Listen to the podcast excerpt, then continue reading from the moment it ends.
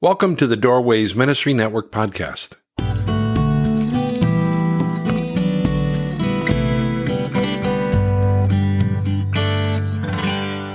I'm so glad you've joined us on this podcast. I'm your host, Rick Shields, and the director of the Doorways Ministry Network. This podcast is being released just a few days before Veterans Day of 2023. In order to pay tribute to our armed forces veterans, who better for me to speak with than a retired member of the military? I'm pleased to have my friend Ken Revell joining with me on this podcast. Colonel Revell retired about five years ago after serving for nearly 29 years as a U.S. Army chaplain. Ken, thank you for your service and thanks so much for joining us. Rick, I tell you what a privilege and a delight, and thank you for having me on the program. I truly consider this a honor to even try to speak on behalf of veterans and what they mean to all of us, and, and myself included. Well, we met nearly 35 years ago while you were a student at Oral Roberts University. It seems you had completed a portion of your internship at Christian Chapel in Tulsa, where I was the associate pastor, and you were one of the counselors in what we called the Straight from the Heart Counseling Center. Is that, do I get that right? That is absolutely uh, correct. And I tell you, I felt like those are some really fond memories uh, that I have there. And just even having the opportunity to work at Christian Chapel and and I consider Christian Chapel kind of the apprentice program and had a lot to do with my spiritual formation in terms of ministry and how do you take everything that you've learned in seminary and begin to apply it in real life situations. And Christian Chapel afforded me that opportunity and I'm eternally grateful for that it made me aware of how practical our faith has to be and particularly now in such challenging times. I still remember the day when you and our pastor secretary, Jane Elliott, were talking about what you would do following your graduation with a master's degree in theology and, and missions from ORU. Jane's husband, Bob, had retired from the Air Force several years earlier. He was considering participating in a program to recruit chaplains for the armed forces. What happened that day to help you head that direction? You know, I reflect back on that and I, I can't remember all the events, but I, I'll tell you that day, Jane, she was very, just, she was very animated as a secretary. And in that discussion, she talked about have you, have you thought about armed forces? And I hadn't talked about it. And she said she knew a person by the name of Jim Ammerman. And really, Jim Ammerman was the linchpin, but she was, she kind of greased the scales and I think she claims me as uh, one of her. Rec- she was the recruiter of me into the military. On uh, I think that's uh, true. Army, yeah. I do remember portions of that conversation. I also remember you stepping out of your office, and I don't know which part of the conversation you you latched on, but you kind of looked at me, and if my memory serves me correct, you said something along the lines you would be great as a military chaplain. And then you, and then you said another statement. You say, well, if you don't like it, Ken, you can just always do three years and you can get out.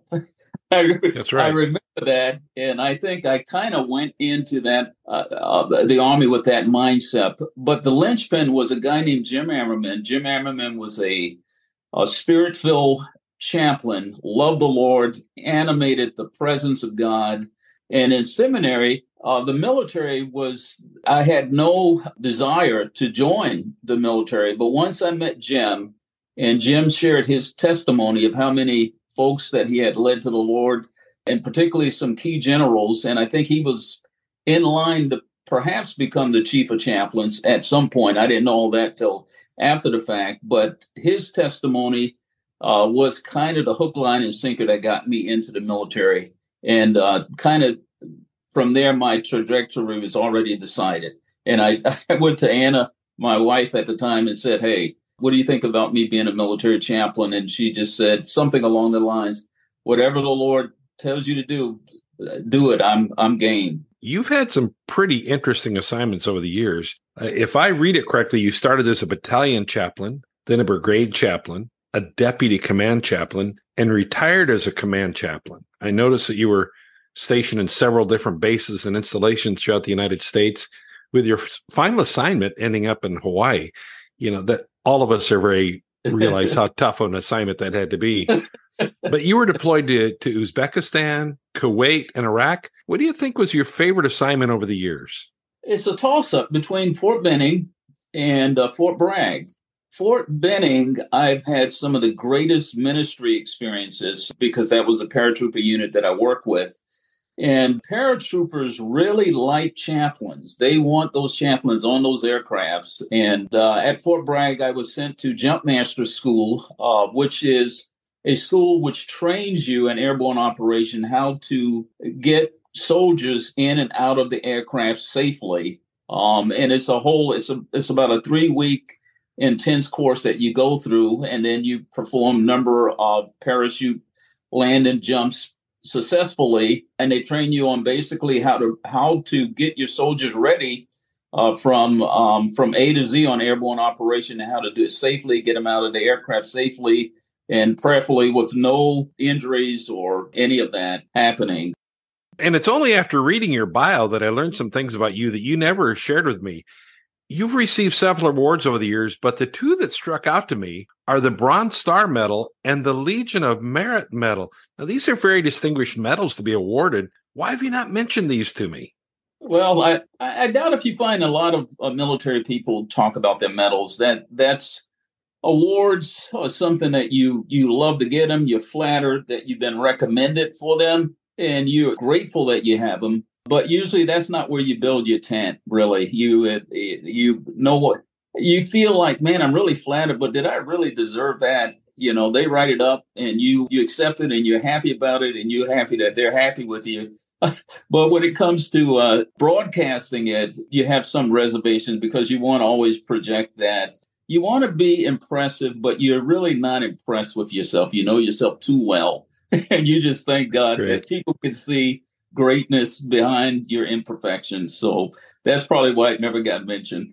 Veterans Day is just around the corner, Ken. What do those of us who've never served in the armed forces need to know about that special day? And while you're at it, maybe you could tell us the difference between Memorial Day and Veterans Day, because I think some people are confused about that. Veterans Day, it, it really relates to all persons who wore the uniform. Uh, no matter how long or short their careers were, if they had that uniform on, and uh, and they lifted their hands.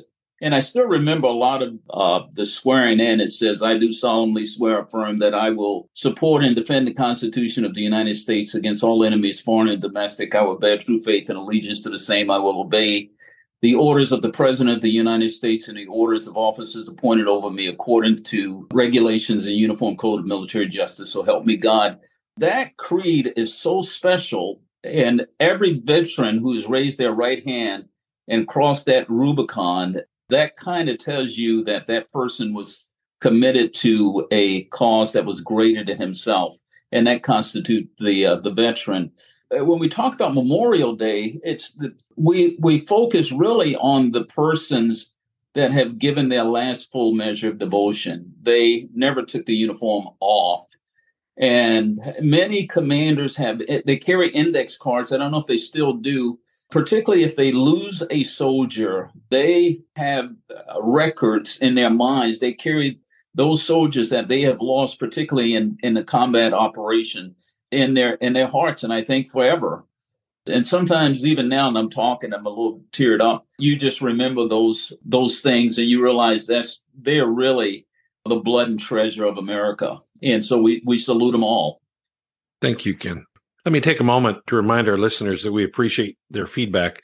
Let us know if we're providing the kind of content that's helpful to you by dropping me an email at info at doorways.cc. And if you have an idea for a guest or a topic, let me know and we'll work at incorporating that topic or that guest into our podcast schedule. My name is Rick Shields, and I'm joined on this episode with Ken Revell a friend for over 35 years, and a retired colonel who served for nearly 29 years as a chaplain in the U.S. Army. Ken, what does it mean to you to be a veteran? When I consider being a veteran, I, I see that as a time honored, a special time in my life that I will never, ever, ever forget. And I'm often reminded of something that I used to pray in a lot of my prayers at promotion ceremonies and events and graduations. I would tie in something, and you might have heard it, and, I, and I'll just quote it because it kind of codifies the essence of soldiering. And it's a quote that goes like this It's the soldier, not the reporter, who has given us the freedom of the press. It is the soldier, not the poet, who has given us freedom of speech. It's the soldier, not the campus organizer, who has given us the freedom to protest. It is the soldier, not the lawyer, who has given us the right to a fair trial. It is the soldier, not the politician, who have given us the right to vote. It is the soldier who salutes the flag, who serves beneath the flag, and whose coffin is often draped by the flag, and even allows the protester to burn the flag. When I think of soldiering, I think that's probably the center of gravity uh, when we start talking about a country, a nation, that's such an honorable position, and you carry that in your heart. And um, and so I think, in my mind, that's what being a veteran means to me. Just to honor the country, a constitution, and to commit to the defense of that constitution. It just it is a, a purpose that's hiding yourself and something that you you feel there's a sense of fulfillment about it and that you get to represent America. You served as a chaplain, and before recording this podcast, you shared with me the Army chaplain mission statement. And I was impressed by its simplicity while being stuck with the gravity of all the things it encompasses. The three points of the mission statement are simply this number one, nurture the living. Number two, care for the wounded. And number three, honor the fallen. Now, those three items seem to be a huge assignment. How do you accomplish all of them? Well, I tell you, a lot of it, you have a good team on the ground, but nurture the living really has to do with everything we do to build resilience, health, strength, morale within that soldier, whether it is through uh, religious services, prayer breakfasts. We do a lot of retreats, family retreats, marriage retreats, all kinds of gatherings, deployment briefings, redeployment briefings, all of that. We would categorize that into the nurture the living. The care for the wounded is those who get wounded on the battlefield and in hospitalization ministry, both of those areas are things that we try to attend to. It is that wounded warrior, whether those wounds are visible such as a, uh, someone suffering from a uh, missing limbs or or a person that may have some invisible wounds such as post-traumatic stress syndrome or some other type of injury and we try to to provide pastoral care visitation intervention uh, or even in areas where there's drug or alcohol abuse uh, usually chaplains and other helping agencies put a safety net around that soldier or that family uh, member, and that constitute that whole thing about how do you care for the wounded. And of course, the other one to, to honor the fallen, that is near and dear to all of our hearts uh, because we realize those who wear the uniform, uh, they really lay their lives down for uh, a nation and and they live that out and you want to give them the highest possible rendering of honors and salute because it could have been you involved in all of that. And so there's a, a, a, huge, the chaplain corps has a huge team on the ground with all kind of expertise. There are chaplains who have several masters. Some are trained in family life ministry. Some are trained in finances where uh, they basically help run the budget of the of, of installations. Uh, some have degrees in clinical pastoral education, which specializes in hospitalization, visitation, and and just covering the whole gamut of needs of, of a person. Uh, and then, of course, there's the memorial services and and how we make contact with a person once they get the message that their loved one has died in combat and and we do our best to honor the dead and get our arms around that family and there's a whole team in that entire approach. So, in terms of the broad sweep of things, we just got a great, great team on the ground, and uh, there's it's never a one man show. It's it's a the effort comes from an assortment of helping agencies that really help us to uh, to honor that soldier, to bless that soldier, to bring that soldier back to life, or or to put back to help that family. The prayer is always that God would mend things bigger than they were broken. What is an important thing that you'd like to share with our listeners to help them better understand our veterans? What I would share with you just off the cuff, just me thinking out loud, veterans are, we a little bit complicated creatures.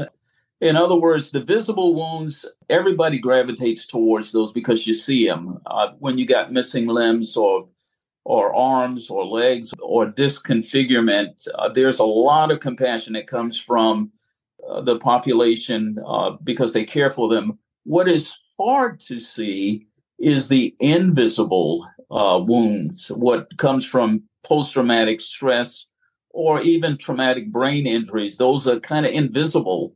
And part of that is is on the soldier, particularly if the soldier decides to hold on to uh, that baggage, that hurt, or whatever's going on on the inside. Uh, the, now, the Army and all the helping agencies have done a great job trying to help them to reach out. We are going to reach out, but also for them uh, to reach out. And so, what I would say to those who are really trying to get a better handle on soldiers, if you know of a soldier who is struggling with things like suicide or uh, post traumatic stress, there is a there is a crisis line that you can give to them, or if it's a family member, you may call the, that line yourself. It is uh, it is it is called the Veterans Crisis Line. It's a twenty four seven operation, uh, and that number is nine eight eight option one. So if you just dial nine eight eight and just pause for a second, and then option one, you will get a uh, an empathetic counselor on the phone, and um, and they will basically will connect with you, and they will also have a lot of questions that they can ask you to get a to get a feel for where you are and who you're trying to help and what the situation is. So that would be something that I would recommend. The other thing that you could do when it comes to reaching out is something called the Wounded Warrior Program. And the Wounded Warrior Program, you can certainly donate to that. And let me just give you that number a couple of times. If you want to contact Wounded Warrior Program to donate, you can dial uh, area code 855 448 3997. Again, the Wounded Warrior Program, if you want to call for to make a donation, that number is 855 448 3997. And that's a way to help them. And what that helps you to do is if a soldier begins or a veteran shows you an in, a an invisible wound that you cannot see, and instead of you just feeling totally overwhelmed, or if you know the person, you have a friendship or connection with that person, you can certainly call the crisis hotline, or you, if you want to make a donation, you can call the Wounded Warrior program. So actually, it's a pull, it's a push pull method. We ask soldiers to reach out. Uh, we try to do everything in our power of veterans to reach out uh, where they feel more relaxed uh, in terms of sharing. But it also gives you something that you can refer them to uh, in in addition to your friendship to him or her or whoever is going through a difficult time with a wounding inside. Ken, would you be willing to conclude our time with a word of encouragement for our veterans and then pray for those who've heard this podcast and may be struggling with their reentry into civilian life? Oh, absolutely. I'd be more than happy to do that. What a what an honor. In terms of encouragement, I want to say to all the veterans, or if you are a family member of a veteran, first I want to just say thank you for your services. You are definitely America's blood and treasure you are honored, you are loved, and we can't repay you for what you have done, what you have experienced, the price you've paid. And so, uh, so I wanted the first thing you have my salute, and you have the salute of millions of America who who appreciates your your service. The second thing I would say to veterans, if you're struggling with PTSD or traumatic brain injury or some other struggle, that crisis helpline, that 988 number, uh, option one, I talked to them last night because I just wanted to test the system to see what they would get. You're going to get a caring voice on the other side of that line. and they are not going to just uh, listen to you, but they're going to size up and start trying to figure out ways to help you and to get you help and to take some of the struggle uh, off of you. And let me just close, I guess, just in a, a, a prayer for all of you who have served uh, in, uh, in our veterans. Lord Jesus, I just speak your life over our veterans. Uh, we are grateful for their service. We ask you heal the wounds, help navigate them through their struggles, and pour out all that you are in the chasms of life that they face, and all who are grasping for hope and strength and life. Uh, God, we pray that you would be more than enough for all of them.